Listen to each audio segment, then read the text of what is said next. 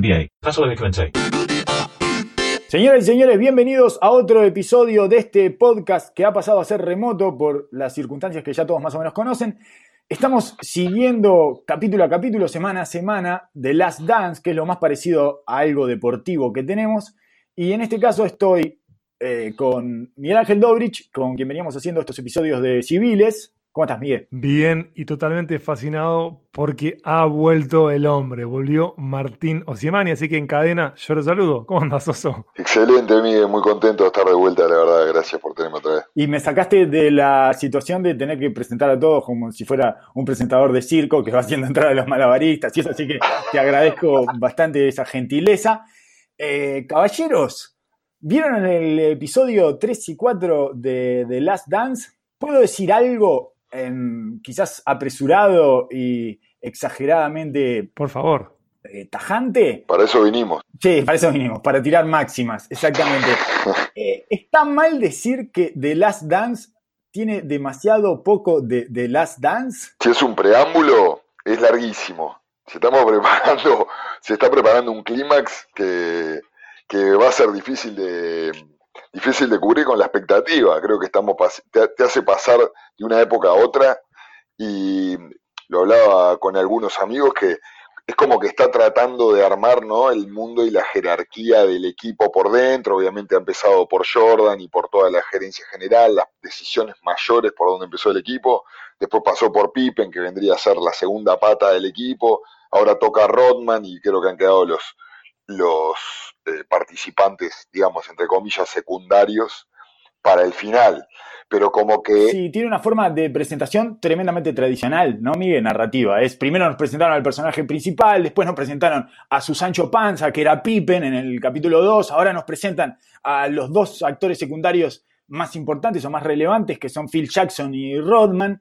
A mí se me hace que gastaron demasiados episodios en toda esa presentación y estoy viendo muy poco de lo que a mí me interesaba ver, que es ese desgaste y oscuridad y esa espesura que genera ganar. Cómo ganar te va drenando la cabeza y cómo te va oscureciendo el alma. Eso que eh, de otra manera, eh, pero volcada al mundo pop y de la música, se puede ver en el documental Eight Days a Week de los Beatles. Estoy de acuerdo. Yo te diría que hasta el segundo episodio tenía la esperanza de poder ver cuánto destroza el competir en ese último tramo, en donde se sabía que ya no iban a haber Bulls como esos Bulls.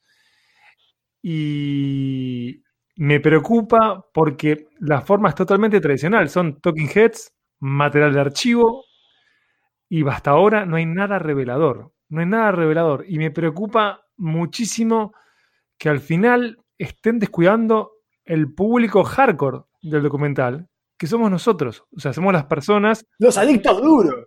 Claro, porque me están contando cosas que yo ya sé y entiendo que se sienten en la necesidad de narrarlas, pero no me estás agregando nada. ¿Y qué haces con las 500 horas de material esa que tenías grabada de todo el vestuario y las giras y no sé cuánto de la última temporada? Dos episodios tendría que haber sido eso. Dos episodios de contexto y nada más. Eh, yo disfruté muchísimo del episodio de Rodman, no me quiero adelantar todavía en los capítulos nuevos, también disfruté de un poco lo de Phil Jackson, pero me preocupa que no hay nada revelador. ¿Qué está pasando? Por Dios, es tan control freak Michael Jordan como productor que no permitió que salga nada a la luz. Me aterroriza. Oso. No me parece, o sea, no me parece que nosotros seamos el público al cual está apuntando el documental. Primero y principal, obviamente no puedo hablar del contenido y la manera de estructurar un documental porque acá los especialistas son ustedes en eso, pero dudo obviamente de que Michael Jordan haya abierto la puerta 100% al drama porque hasta él mismo salió diciendo de que le preocupaba un poco su imagen pública al día de hoy, sino tratar de capturar toda una manga de, generación, de generaciones y de jugadores y de personas que no vivieron ni experimentaron eso. Entonces va a tener, iba a tener un, un efecto de, esas, esas documentales que mirábamos antes, ¿no? Con lo que crecimos nosotros, que eran los videitos de narrativa armada eh, media semi-peliculesca con un héroe, con un villano, ¿no? que veíamos todos en, eh, de la NBA y que nos fueron atrapando de niños. Pero obviamente a nosotros queremos un poco más de sustancia. A mí lo que más me preocupó, no me preocupó porque al día de hoy me están preocupando otras cosas, pero realmente que si vamos a ser sinceros, no veo qué, no veo, no veo qué puede estar preocupando. me parece que estás preocupándote en vano. No, tenés razón, tenés razón, hay que, hay que vivir la vida. Pero eh, ya vi en el último capítulo que saltaron en un momento que iban 24 y 11 en, la, en Last Dance. Entonces, como que me parece que se está haciendo muy para adelante y para atrás y quizás nosotros nos, quejamos de lleno porque realmente seguíamos ese momento de con profundidad, ¿no? Y tenemos muchísimas cosas que son claramente obvias para nosotros, pero no creo que sean obvias para los demás, como que colocarse en ese momento y esa realidad que vivía ese tipo, estamos viendo al día de hoy lo, lo diferente que era todo y ni entramos a la cancha de básquetbol. Estábamos estamos encontrando similitudes y diferencias, pero la realidad, el contexto de este equipo y lo que estaba viviendo era totalmente distinto, era otro mundo de lo que A mí, a mí me resulta un par de cosas, ¿no? Eh, primero, me resulta entendible que tengan que narrar y, como ordenadamente todo para hacer llegar al público casual, que es el público mayoritario en este, en este documental, o el público mayoritario que busca este documental, ¿no? Y, y bueno, los jóvenes y los millennials y todo ese tipo de cosas.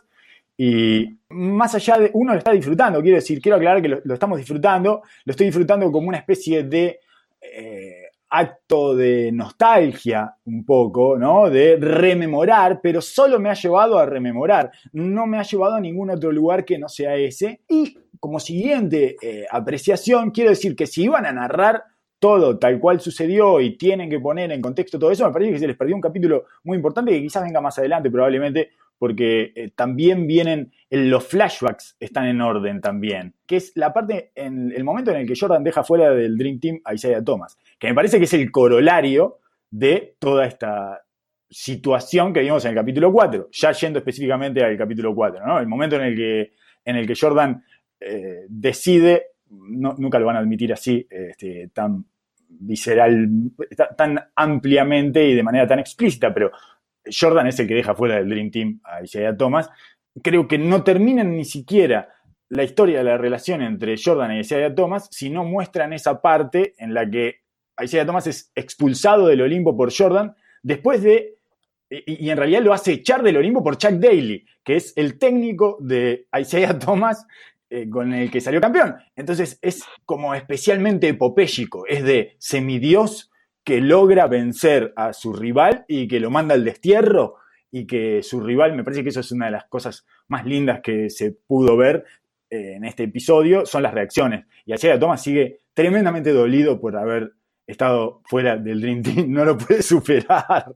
Es algo que no lo puede superar y que no lo va a superar jamás. Y eso demuestra la supremacía de Jordan. Y esa me parece que es una consecuencia inmediata, quizás aparezca en los próximos capítulos, pero a mí me faltó en este en donde se estaba presentando al monstruo que tuvo que vencer para llegar a ser él la bestia. Yo dudo que vuelvan al tema, me parece que cerraron eh, lo de los Pistons, porque si no, no van a los episodios. No, no, ahora están armando, digamos, presentando todos los jugadores y el mapa para que se dé el conflicto humano.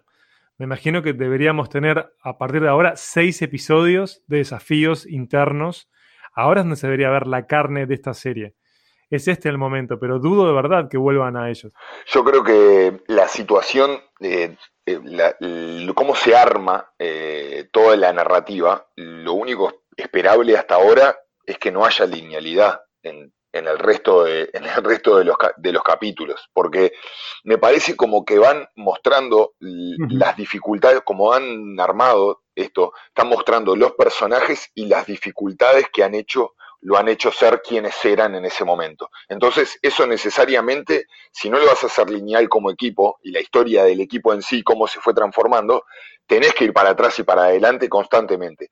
Y dentro de, esa, de ese viaje de adelante y atrás, eh, también sucede de que vamos a mostrar la, mejor cara o la cara dura, pero políticamente correcta. Si no, Me parece como que eso es eh, refregarle en la cara a otra, a otra persona eh, sus poderes. Eso es lo que queremos no creo que sea lo que Jordan quiera mostrar de, sus poderes. Pero ¿cómo el narrador no nos muestra ese golpe de gracia epopéyico del tirano que te echa del, Olimpio, del Olimpo? O sea, no nos dejan ver a este semidios que se encarga de desterrar al mortal que lo desafió en su camino a la cima. ¿Les pareció que era narrativamente irrelevante eso? A mí me parece que es genial y que ensalza o enmarca, en realidad enmarca, no ensalza el poderío de Jordan. Para mí no, no se van a adentrar en eso porque ya hay un documental que trata esto, que es cuando se va el aniversario del Dream Team. Bueno, ya hay un documental que trata de los Bad Boys, que es el 30x30 de ESPN, y eso no les importó demasiado. Nos mostraron a los Bad Boys que ya lo conocíamos. Me gusta que aparezcan los Bad Boys, me parece que eh, duran demasiado. Eh, en, términos de la realidad también duraron demasiado. Dos años salieron campeones. Es impresionante que ese equipo haya dominado como dominó, ¿eh? Tremendo ese equipo. Más o menos, estuvieron tres años seguidos lo eliminaron a Chicago. Y venían siendo protagonistas entre los años anteriores. En los 80 se metieron ahí con los Lakers y Boston, eh, por delante de Chicago claramente. Y tenían, tenían un buen equipo, tenían cosas del futuro y tenían cosas que marcaron la NBA para adelante. Eh, clara, el otro día escuchaba a Isaiah Thomas hablar de la tirando triples, por ejemplo. Claro, el 5 abierto, por supuesto, la versatilidad en los aleros 3-4, que ninguno realmente era definido si era 3 o si era 4, pero a su vez tenían la versatilidad defensiva de cambi cambiaban muchísimo las cortinas, y la sobreayuda que después Tom Thibodeau, por, obviamente con una regla nueva, pero hizo básicamente lo que eran las Jordan Rules dentro de la estructura de la nueva defensa ilegal. Pero sobre todo creo que el, dentro de la estructura de la jerarquía de NBA de ese momento, el básquetbol FIBA y el Dream Team no pesaba de esa manera. Creo que era como el Dream Team, ellos lo tomaron como unas vacaciones y un, un, besito al ego, pero en realidad dentro de la narrativa de la historia quién, de quién era el mejor y quién no era el mejor, fue simplemente un número. Aparte, para el 92 Jordan ya estaba instalado como que ya lo había pisado a Isaiah y Isaiah era prácticamente un recuerdo ya no pertenecía, no, pertenecía a, esa, a esa pelea. En el momento que Detroit se va y los deja sin saludarlo a Chicago, admite automáticamente que se acabó ese equipo y se acabó esa época. Entonces, en ese, creo que esto estamos moviéndonos dos años ya para adelante en el cual Jordan estaba ya absolutamente sentado en el trono y solo. Totalmente, sí, Y no creo que dentro de la narrativa de Chicago Bulls y de Michael Jordan eso haya sido relevante para la historia del equipo. Eh, bueno, está bien. Este, no, estamos de acuerdo en eso. Yo creo que incluso en términos, es casi literal eh, la expulsión del Olimpo, porque iban a los Juegos Olímpicos por primera vez. Y en realidad, claro, claro. Y, en realidad era el, Dream Team, era el embajador de la NBA. Era lo que venía a mostrar. Eh, no nos olvidemos que era una especie de resumen de eh, álbum de figuritas de la década del 80 y el 90, porque llevaban a la River, llevaban jugadores que no iban a usar en realidad, pero los tenían que llevar para mostrarlos porque era el desembarco de la internacionalidad de la NBA. Eh, impulsado obviamente por el, mejor autócrata de la historia de la humanidad, que es David Stern. Y, y entonces me parece que quedar afuera de eso, bueno, por algo le duele, todavía le duele a Isaiah Thomas. Salieron declaraciones, eh, lo vi hablar a Isaiah Thomas eh, diciendo algunas cosas interesantes como esto que, hablaba de, bueno, mira que Detroit no solo estábamos, no solo íbamos a los piñazos, mira que en Detroit hacíamos cosas que se ven ahora, el base chiquitito picante y los aleros que se abren y el 5 que tira de 3 y todo eso ya lo teníamos nosotros. Entonces yo soy una especie de prototipo de eh, la NBA que están viendo ahora y, también decía que a él le duele hasta el día de hoy que lo hayan dejado fuera de ese Dream Team, porque tenía esa especie de eh, consolidación olímpica del homenaje y de carta de presentación, era el consulado de la NBA saliendo al mundo. Eh, de, cualquier manera, es una discusión eh, que, bueno, este, por la vía de, por esta forma remota en la que estamos haciendo este producto, la doy por ganada por mí, ¿verdad? Porque me quedo con la última palabra porque no podemos estar en el ida y vuelta permanentemente, así que eh, gracias, Oso, gracias por, permitirme esta, esta circunstancia. Eh, eh, sigamos adelante, quiero marcar otro tema. que es el personaje del. El personaje de Rodman, ¿no? El personaje del idiota o el loco, que es algo que siempre destacamos en los equipos. Afuera de la cancha, porque adentro de la cancha en realidad era tremendamente inteligente. Era un tipo que entendía muchísimo de la defensa, entendía muchísimo de su rol, en fin, toda una cantidad de cosas que se ven eh, y que destacan cada una de las personas que hablan de él y él mismo, ¿no?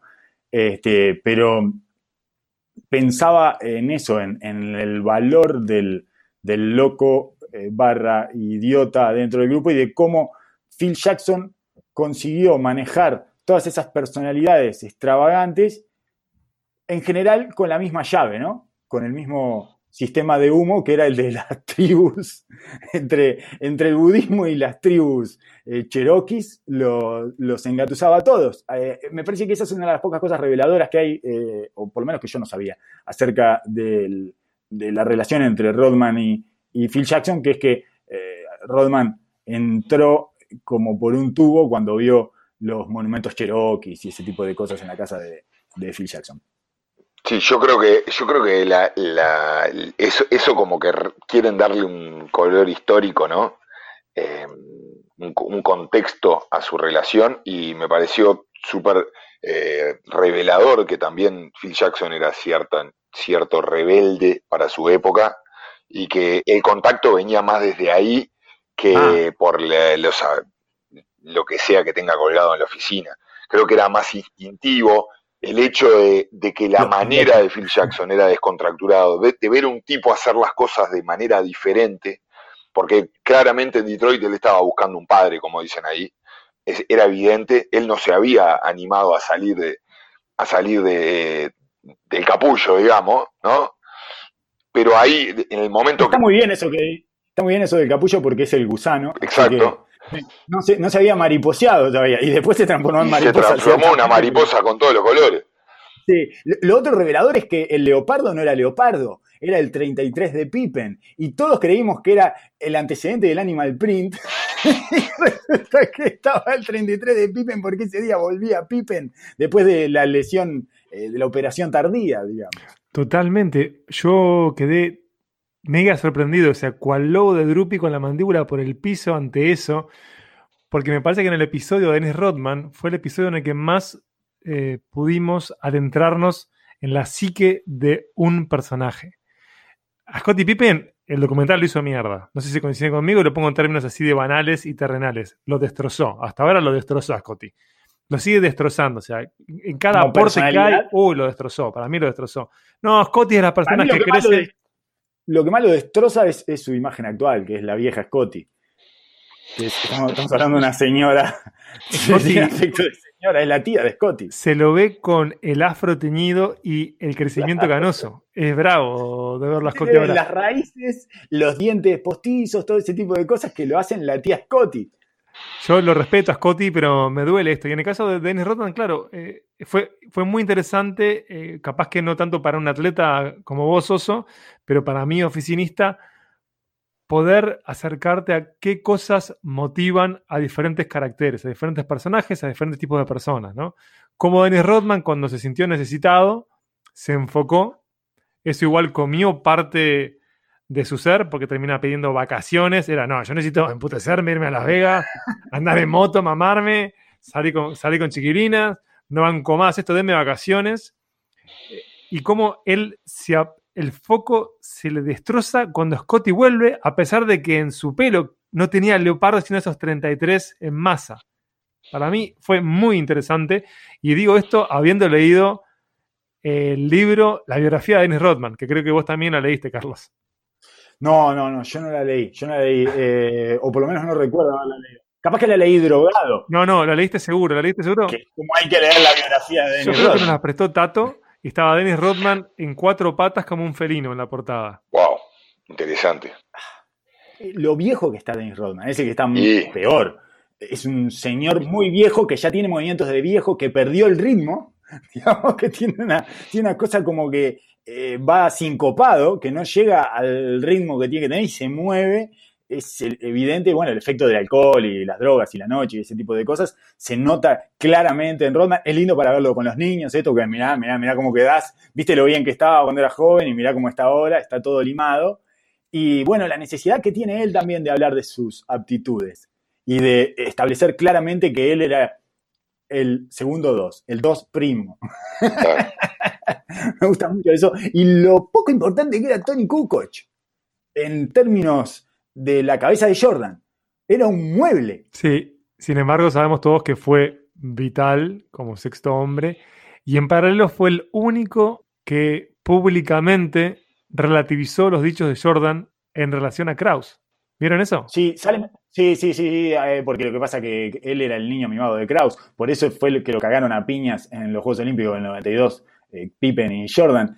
Eh, de todas maneras, lo que dijo Kukoc fue que, básicamente, le transmito a la gente que no ha leído las declaraciones de Kukoc, dijo que, que no ve el porqué de ese retrato de Kraus cuando Kraus siempre que los tres años seguidos que lo fue a buscar a Europa, le hablaban maravillas de Phil Jackson, ni de Pippen, ni de Jordan, y le decía que era el mejor lugar del mundo para jugar al básquetbol y que nunca iba a estar en un lugar así, que por favor viniera y no sé cuánto, y no paraba de hablar loas de todos, y bueno, ahora ve cómo todos lo van matando. Hay una escena tremenda del gordo Kraus bailando, eh, refregando sus caderas en el avión cuando lo hacen bailar. Tiene, el gordo Kraus tiene una función que ya, sea, ya notabas que era muy peligrosa, porque gordo, no te das cuenta que ahí hay un doble filo, que es, sí, vos los estás divirtiendo, pero están a punto de tirarte una parrilla. Porque hay una diversión de, mirá, mirá, mirá el bicho este que no es como nosotros y que lo podemos comer en cualquier momento. Ahí hay, una cosa, yo te decía, creo que el episodio pasado hablamos y yo te decía, para mí tiene eh, tonalidades carcelarias. Esa relación que es de, bueno, hoy te dejo pasar en la ducha, pero mañana no sé. dale, dale, bailá, gordo, bailá, bailá, bailá que dejamos afuera Detroit. Y el gordo baila y no sé cuánto. Y tienen una complicidad. Sale mucho mejor parado de todas maneras en estos dos episodios porque muestran todo la arquitectura, cómo fue montando ladrillo por ladrillo el gordo y cómo Phil Jackson es un invento de él. Phil Jackson es un invento de Kraus. Kraus lo sacó de la nada, bueno, de Puerto Rico, eso estuvo, eh, nosotros ya lo conocíamos, nosotros encima tenemos un conocimiento del básquetbol latinoamericano que a mí no me asombraba nada las historias que contaban de Puerto Rico, que te prendían fuego el auto, que, tenían que jugar con tejidos, porque la gente se metía para adentro y te, te agarraba tiros. Eso es una cosa que yo ya sabía de Puerto Rico en la década de los 70 y en los 80 incluso. Pero él lo saca de la, de la ABA, ABC, no sé ni cómo se llama, el, ABA. de la ABA. O ABL. Por ahí, sí. Eh, y lo lleva a Chicago y le dice dónde se tiene que sentar, de quién tiene que aprender. Vos pegate a Tex Winter, vos aprendés el triángulo, no sé qué. Y después se echa a Doug Collins, que era un técnico exitoso y que tenía el beneplácito de Jordan, porque la forma de conducir el equipo era la que le caía en gracia a MJ. Hace todo el camino, le limpia todo el camino. Con lo cual se explica mucho más lo de los episodios 1 y 2 del gordo queriendo limpiarlo. Porque es, ¿qué pasó con este macaco? ¿Qué pasó con este macaco que inventé yo y que ahora me fuma más habano y me mira por arriba del hombro y me dice, salí gordo? No vengas a molestar acá el vestuario, Pero si yo sé que te inventé yo, que te di todas las herramientas y que además te puse ahí ante la mirada del mundo, eh, porque además fue un poco escandaloso para lo escandaloso que podía ser en aquella época el despido de Doug Collins, y vos me venís a, basurear. Entonces me parece que es un poco reivindicativo. El 3 y el 4 me parece que son episodios reivindicativos para Jerry Krause. A las dos cosas creo que siempre que estamos planteando estos temas y lo, que escucho por ahí es todo el tiempo es Pippen tiene razón, Krause tiene razón, y me parece que es clarísimo que Jerry Krause hizo un trabajo tremendo en lo que le correspondía. Creo que como todo, cuando el éxito es tan abundante, genera confusiones y más dentro de, un, y dentro de un vestuario el control de los egos llega hasta cierto punto. Ya era demasiado eso y bueno, eso es una de las partes que más te muestra eh, en la interna, ¿no? Si empezás a rascar cada problema o cuál era el caso de cada uno, y era una de mantener esto, eh, eh, mantener los platos ahí girando, siente que te caiga todo y era es casi imposible. Es imposible. Es imposible, el éxito en un momento te demanda la ruptura, eh, la, cosa estalla, es una supernova. Por eso en algún punto hacía ese paralelismo con el documental de los Beatles. Vos los ves oscurecerse, vos ves cómo el éxito los oscurece, cómo eran esos jóvenes que querían comerse el mundo, pero el que lo amaban, o sea, se querían comer el mundo, pero lo amaban al mundo al mismo tiempo, y terminan siendo eh, tipos que mm, mm, casi fóbicos al mundo y a todo lo que implica su trabajo y, el éxito que, o sea, lo que eso genera, digamos, lo que genera su oficio en, eh, alrededor. Me, interesa muchísimo que hablen del periodo en el cual, obviamente va a venir después, ¿no? Por el periodo que Jordan se retira y qué pasa dentro de ese vestuario, qué pasa con esas personas que empiezan a venir, los lugares que ocupan, los que estaban antes, cómo lo vivieron y cómo eso de una manera medio que los hace implotar, pero después le da el impulso para rejuvenecer el equipo y eh, rearmar las dinámicas internas de un vestuario como para tener la fuerza para volver a atacar una temporada histórica como la de 72 y 10 y volver a, llegar a este repeat que obviamente ya venía con un desgaste importantísimo. Eh, se basa mucho ¿no? en la historia de Scott y de la plata y del contrato largo y lo que sea, pero hay un montón de dimensiones en el medio en el cual no es innegable que Kraus hace un trabajo descomunal armando y desarmando el equipo y poniéndole piecitas y reivindica toda esta narrativa de que las tres, las tres estrellas son difíciles de mantener, que el, bueno, el paradigma de hoy, ¿no? Que son dos estrellas y una que sean más dos y medio, ¿no? Porque Rodman era la tercera estrella ideal para tener un equipo campeón, por eso ganó ocho veces el, título. Y, y, sobre todo la dinámica de Phil Jackson interna, porque todavía no tampoco entraron en el por qué Phil Jackson se distancia de esa manera. Sí, no sabemos por qué. Hasta el día. No sabemos por qué rompieron esa relación. A mí, por eso te decía que me falta mucho del, Last Dance en este The Last Dance. Porque yo quería ver cómo era eso de transitar el camino de brasas hacia un tricampeonato. Que es lo que no pudo hacer Detroit. Eh, por ejemplo, fue lo que ellos le lograron sacar a Detroit. El tricampeonato es especialmente difícil. Si hay algo eh, que siempre repiten y que me parece que es eh, un axioma universal en el deporte, que esa cosa de que lo más difícil que salir campeón es volver a salir campeón y hacerlo por tercera vez es casi sobrehumano.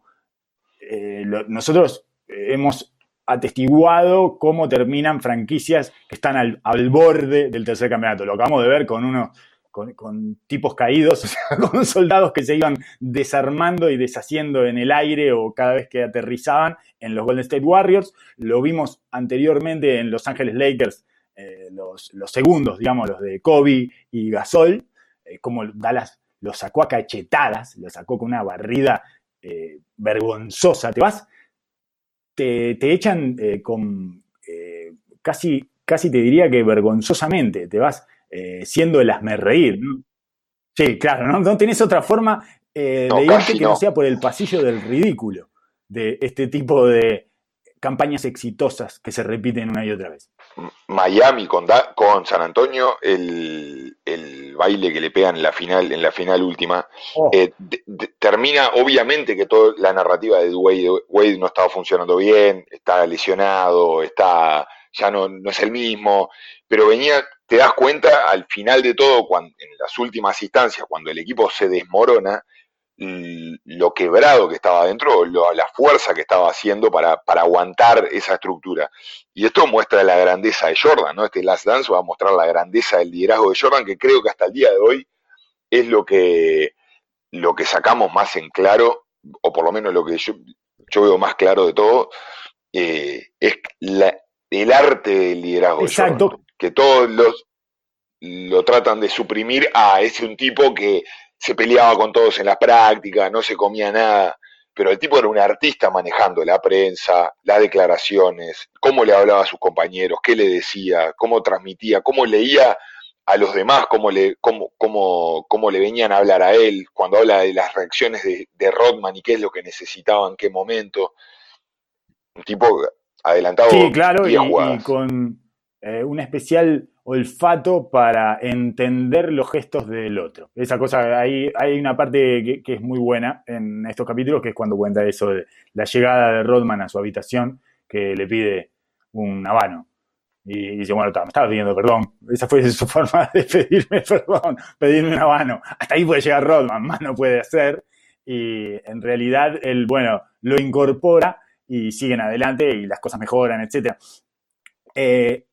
¿qué, ¿Qué jugador les remite a Rodman? Alguien preguntaba por ahí, un usuario de, eh, uno de nuestros seguidores preguntaba por ahí qué jugador actual o un poco más actual les remite a Rodman. Yo, eh, buscando en campeones, me parece que Draymond Green es una forma de Rodman, ¿no? Un tipo que defiende muy bien, que pone el tono de hiperactividad en la defensa y que además tiene esa capacidad de anticipación y es más bajo de lo que debería, etcétera.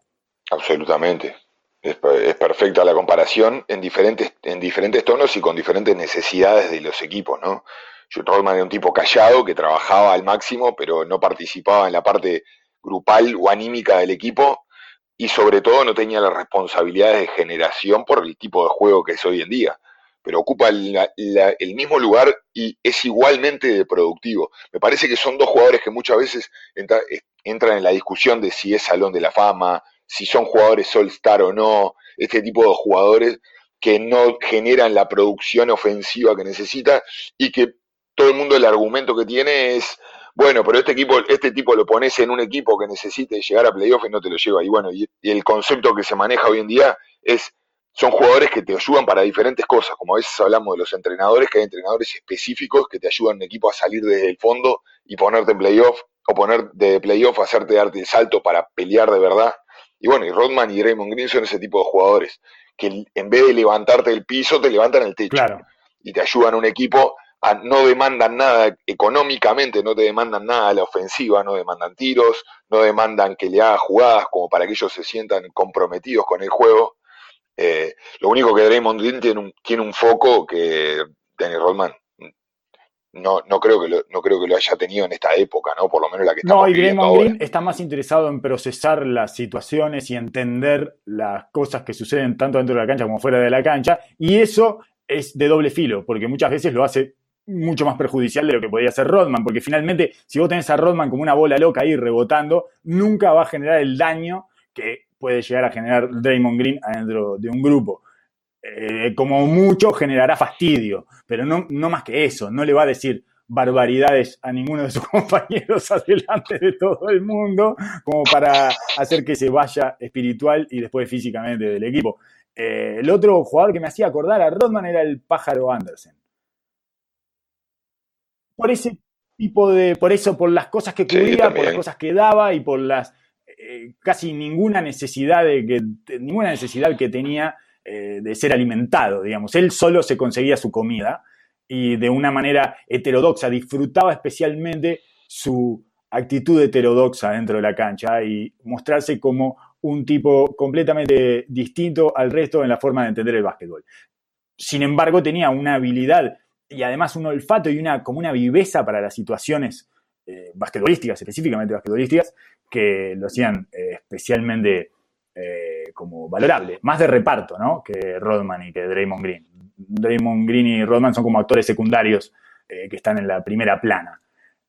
¿Algo más tienen que recuerden de esto, de estos dos episodios y que, les hayan llamado la atención o algo así. A mí me gustaron más los primeros dos. ¿eh? Yo no sé si puedo coincidir en que me gustaron más los primeros dos. Creo que los primeros dos lo que tienen es el abrirte a ese mundo que te conecta con, nuestra adolescencia, final de la infancia, adolescencia, eh, pero creo que son muy parejos en nivel. Lo que pasa es que obviamente es mucho más interesante Michael Jordan como misterio, como puzzle, que Scottie Pippen. Dennis Rodman es muy interesante, pero ha sido ya explotado en, muchas narraciones diferentes. Y Phil Jackson. Y además es corto. Es corto Rodman, ¿no? Es todo está, es el personaje extravagante que siempre estaba con la mujer más deseada y estridente al mismo tiempo del mercado. Toda su historia con Carmen Electra. ¿Necesitamos ver a Carmen Electra? en este documental? No, sobre todo cuando Rodman estuvo en pareja con Madonna, ¿no? Si había una voz que se podía tener, que hubiera sido una voz triste, porque ver a Madonna hoy es triste, y, lo digo con todo el respeto, pero es de verdad triste.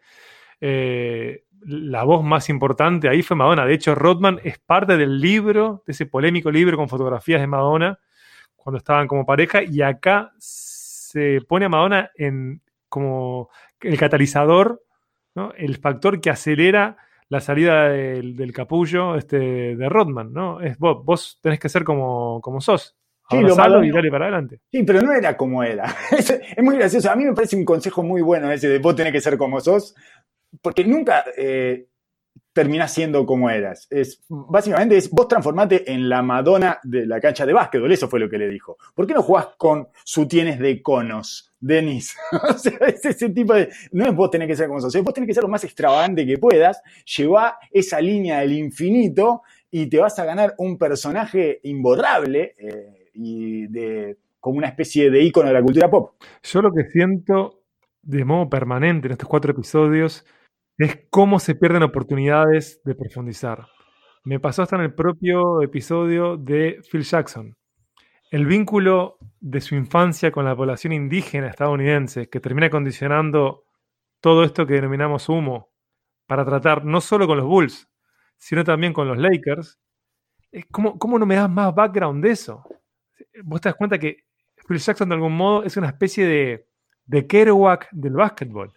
Una persona que experimentó con todas las drogas, que viajó de norte a sur, una persona totalmente inquieta, también horneada en Nueva York, a pesar de que estaba en Montana, tiene, tiene su pasado con los Knicks, o sea, interesantísimo para ver cómo termina siendo quién es, y eso no está, no está. Y, me resulta desesperante porque pienso, este, esta serie de Last Dance, esta serie documental, debería haber tenido más episodios o esta serie debería tener spin-offs, porque se, creo que se merece Phil Jackson un documental. Sí. Indiscutiblemente. Eh, me parece que tienen tanto para contar que finalmente no cuentan nada en profundidad. Esa es la sensación que me da a mí en estos primeros cuatro capítulos. Eh, lo que me pasó, eh, que sobre todo extrañé al dueño de los Bulls en el capítulo 3 y 4. ¿Por qué me sacaron a ese hombre? Ese hombre lo disfrutaba mucho, ¿eh? Había tirado dos o tres frases geniales. Era un personaje que no conocía, además. Ahí me doy cuenta que el problema que tengo con casi todas estas presentaciones de los personajes es que ya los conozco. Yo ya leí tres libros de Phil Jackson. Ya sé más o menos cuáles son sus trucos retóricos y las cosas eh, de las que se va a agarrar y cómo va a transformar en algo semimístico eso. Y entonces me parece que tocan superficialmente todos los puntos de esos personajes y no terminamos de entrar en ninguno. Esa es la sensación que me da. De cualquier manera, eh, vuelvo a, aclarar que estoy disfrutando del, ejercicio y me entusiasma y me, encuentro a mí mismo, me descubro a mí mismo pensando en eso mientras lavo los platos y ese tipo de situaciones que a uno demuestra que las cosas le importan, ¿no? lo que uno piensa cuando lava los platos es lo que uno realmente vive y le importa. Estoy totalmente de acuerdo con lo del lavado de platos. Yo tengo para hacer una apuesta, para que, o sea, en homenaje a Michael Jordan tenemos que apostar dinero ahora. Y la apuesta es la siguiente. ¿Va a haber un capítulo de Ron Harper? Ron Harper está tartamudo. ¿Vamos a tener a Ron Harper narrándose acá, sí o no? No, no. No, no, no, nada, nada. Se acabaron los personajes secundarios. Ya ¿Vos decís que no va a participar? Sí, aparece un poquito ahí, cuenta que, ¿por qué no me mandaron a, a, defender a mí, a Jordan, en lugar de mandarlo a Craig Gillo? Eh, dice eso y no sé cuánto, y, pero me parece que va a ser, no vamos a enfocarnos en él, a eso me Él era una de las patas más maduras y creo que dentro del vestuario más pesadas para porque era uno de los que tenía el mejor relacionamiento con Jordan fuera de la cancha, y que sí, llegó después de que después del retiro de Jordan y se hizo hermano de la vida, así como estaba Oakley al principio, y así como son los macho alfa, ultra alfa, que buscan enseguida su manada para dominar. Eh, y me parece que Harper debe ser de los que tiene eh, la mayor, el mayor contacto directo en la intimidad con Jordan. Porque mismo Pippen eran hermanos adentro de la cancha, pero ya vemos varias instancias en la cual Jordan con, con la migraña eh, demuestra, demuestra, demuestra claramente su sentimiento con No sé lo que pasó, no sé lo que le pasó, sé que le dolía la cabeza, yo qué sé. yo lo entiendo, yo lo entiendo, yo lo entiendo. Yo siempre, siempre termino del lado de Jordan. Y eso que yo repito, repito que yo padecí toda la era Jordan, porque yo era fanático de Magic y me negué aceptar como buen terco necio que soy, me negué a aceptar hasta entrado los 2000 que Jordan era el mejor jugador de la historia del básquet. E, esa era una de las cosas más fabulosas de, ver a Jordan dominar la liga, que no pasa en esta época. LeBron llegó y siempre tuvo gente que dice no y competidores, no te digo gente en la prensa, competidores de que pierden y que dicen voy a volver el año que viene como le pasó a San Antonio o como pasó en Cleveland. Y con Jordan no, perdían y automáticamente decían, bueno, se nos acabó la hora, hay que dar vuelta a la página, todo lo que teníamos para dar ya lo dimos y Magic para afuera pierde con Jordan y dice, sí, bueno, si va a perder con alguien tenía que perder con Jordan. Y admitió públicamente como que se acabara la carrera. Lo mismo con los Pistons, lo mismo con que recordé esas declaraciones. Cuando las, cuando las vi de vuelta en el documental, recordé y tuve como un flashback yo y fui a ese momento en el que, no, no lo admitas, no, no, no, nos estás dejando a todos solos. Esta lucha no la vamos a ganar más. Eh, era terrible, por eso yo padecía esa tiranía y ahora la puedo disfrutar, es un enfoque diferente. Tengo un par de preguntas basquetbolísticas, puramente basquetbolísticas, Oso, de cosas que se ven en el documental.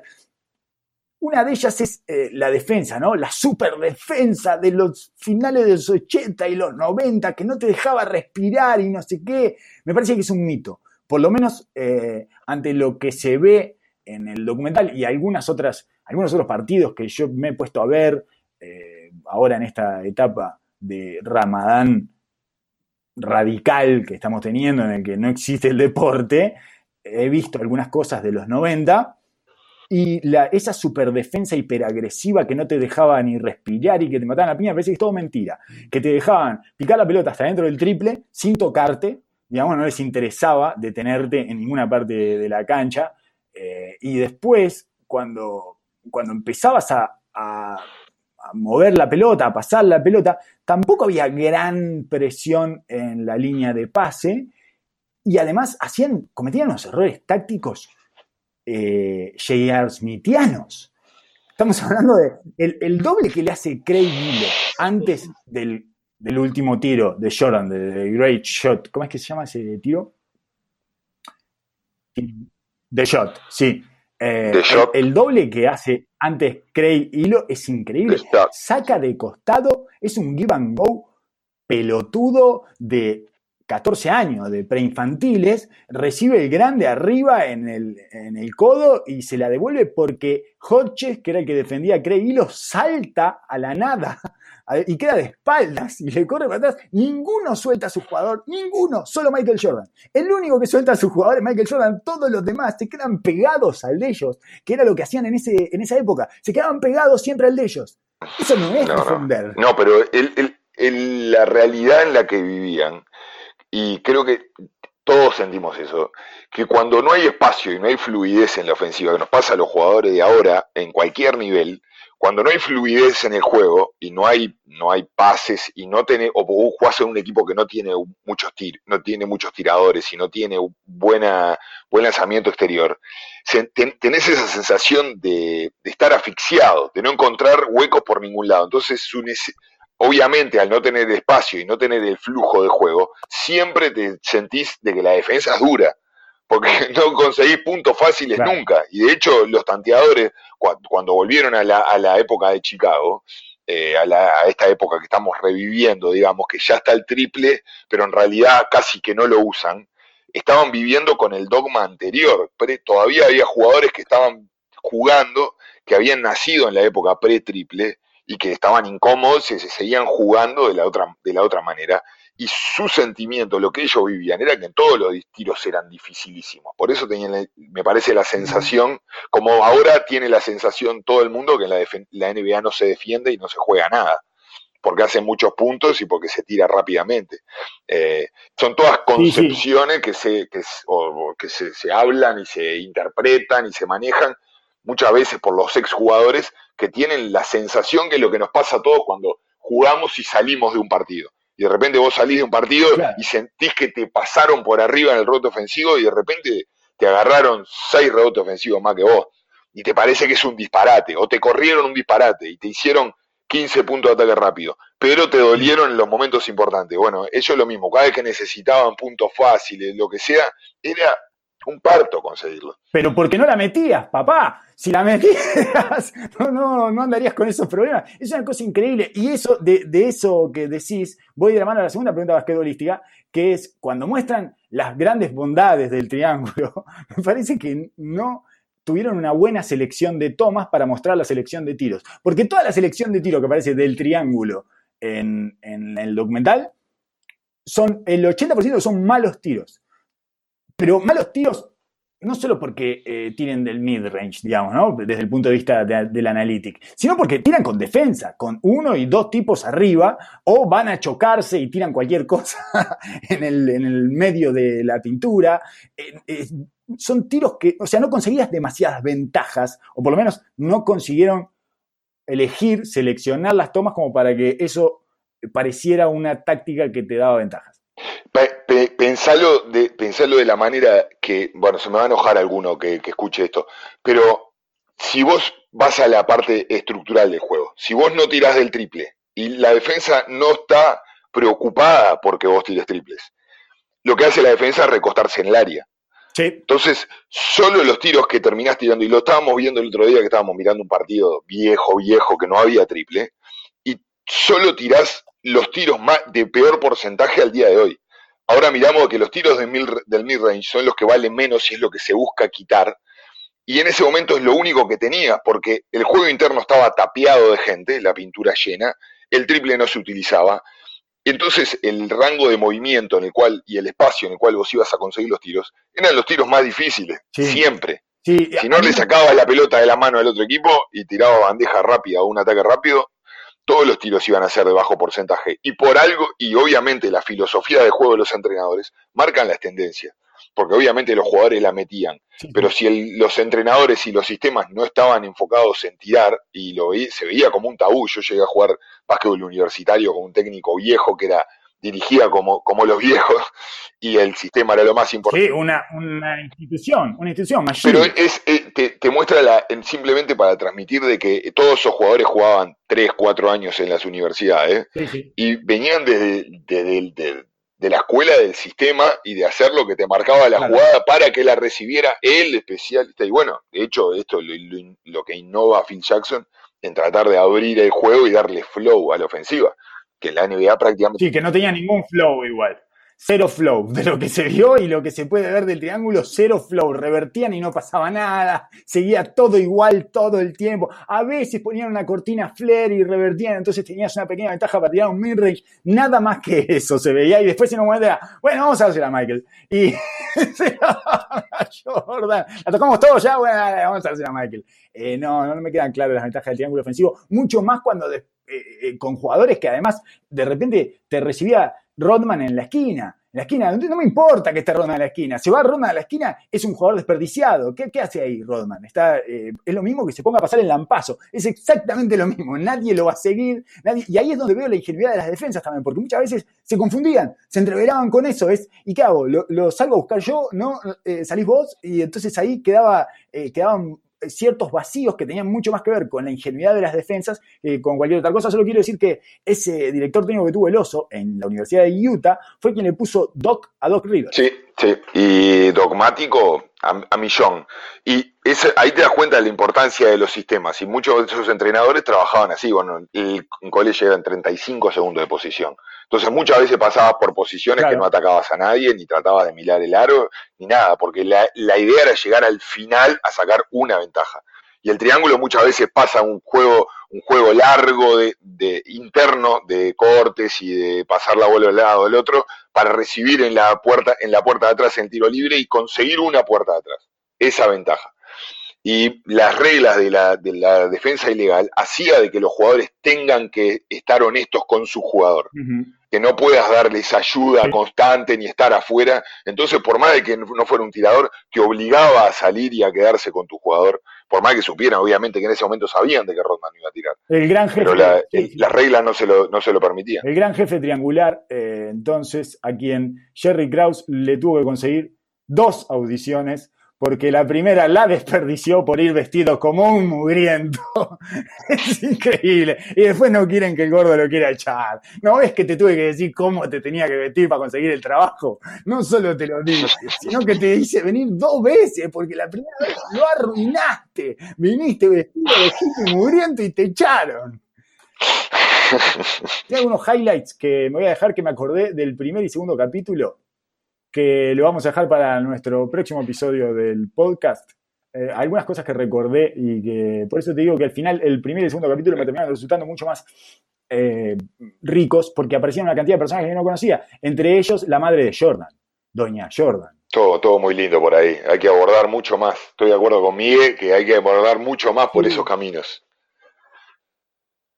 Vamos de vuelta, vamos, vamos a toda la vida de Jordan, vamos con el hermano, con el padre. Por quiero más. Larry Jordan, quiero más Doña Jordan, quiero más de eso. Dejame- ¿Cómo formamos este monstruito? ¿De dónde salió? Quiero ver el laboratorio. Claro, claro, sacame a Carmen Electra, por favor, por favor, una pre-Kim Kardashian. ¿Para qué quiero ver a la pre-Kardashian? No necesito verla. Muchas gracias, Oso, muchas gracias, Miguel, por haber compartido este triángulo ofensivo, donde, bueno, Que no fluye tampoco. bueno, no sé, no sé. Nosotros nos vamos con la cabeza de que fluía. Mirá cómo fluye, mirá cómo fluye el triángulo ofensivo. Se paró ¿Qué es lo Roma. que la importa? Se paró Roma en la esquina y generamos una, una, una catástrofe en la defensa. No, no, no, no supieron cómo, no supieron cómo defender eso. Muchísimas gracias. eh, será hasta la que viene. Gracias por llegar hasta acá. Nos volvemos a ver eh, y a escuchar y hablar y todo eso en una semana.